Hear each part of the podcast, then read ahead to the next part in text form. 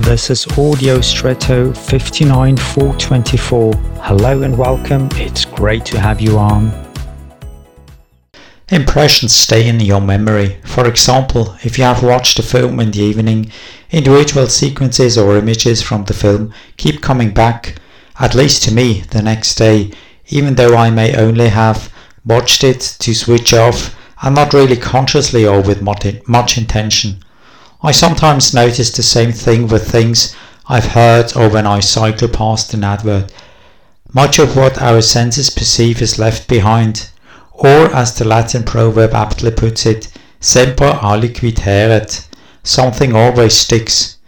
This makes it all the more important to consciously pay attention to what we impose and inflict on our senses. We do this more or less carefully and consciously when it comes to food. How is it with you?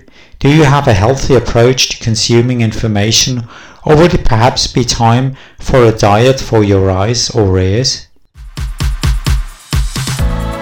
And now I wish you an extraordinary day.